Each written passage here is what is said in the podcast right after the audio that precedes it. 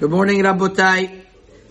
Tomorrow is the Ilula of Rabbi Yitzchak ben Walid, and his he was known as the great Saba de Mishpatim, the light of Hachmei Ma'arav in uh, in one of the one of the great pillars of halacha in Morocco, buried in Titwan. I said this many times that Rabbi Meir Abu Hatzera Baba Meir said that he felt the Shekhinah in two kvarim of the Or HaHaim HaKadosh and of, of Rabbi Yitzchak ben Walid. So we'll say, a, a, we'll mention a short halacha of his that he talks in regards to Birkat Megillah for ladies. We know that there is no difference between men and ladies. Just like men are chayav in Birkat Megillah, women are also. Noeg bechokhma, Rabbi Yosef Benaim brings in page Kuf Nuntet that there are those women who didn't make a bracha on the Megillah. And this is actually the opinion of the Pikudat El And others bring this minhag as well. Emek Yoshua, Cheleke, Sif Yudchet.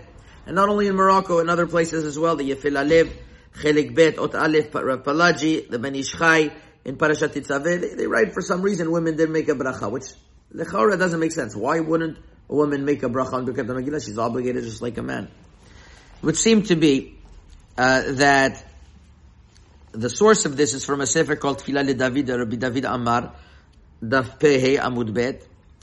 And there he explains that the reason why they didn't make a bracha is because it's very difficult for them to listen to the whole Megillah.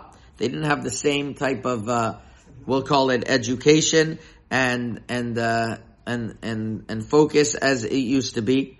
They're very busy. Maybe they didn't have the same education that they were given now, that they're given nowadays. And therefore they didn't make a bracha. If that's the case nowadays, that the situation is different, that we know that women could concentrate many times better than men, and, and they are able to, and they are able to, uh, uh, to, to, follow the whole Megillah, of course they should make a bracha. And indeed, Rabbi Yitzhak ben Walid, when he writes what the bracha for Megillah of ladies, he writes, Kishekorin Megillah nashim b'bayit, Yilamed lehem brachat mila b'mila. You should teach them the bracha. When a, a man already was Yotzei Dechovah and he's reading for ladies, so he should make the bracha word for word, and she should make the bracha lishmoa Megillah. So you see that he doesn't make any sort of differentiation, and he quotes he, he quotes exactly this halacha, and uh, it seems to be that this is his opinion. That number one, the bracha should be lishmoa Megillah. Number two, that definitely they should make the bracha.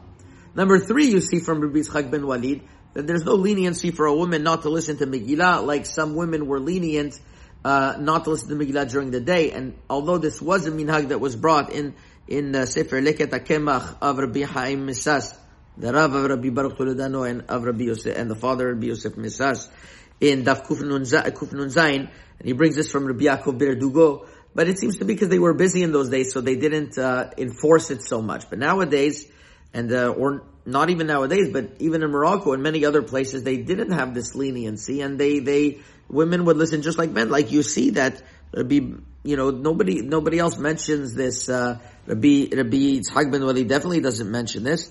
It's he he says that women should at home would listen to the Megillah. I don't think he was only talking about the night. It seems to be that it would have been the day also, and and uh, and and indeed nowadays that the generation the the women became uh, not only not only they, they know how to follow the Megillah more, but also they are able to uh, to make sure that they find in their day to listen to Megillah. There shouldn't. There's a lot of Megillah for ladies.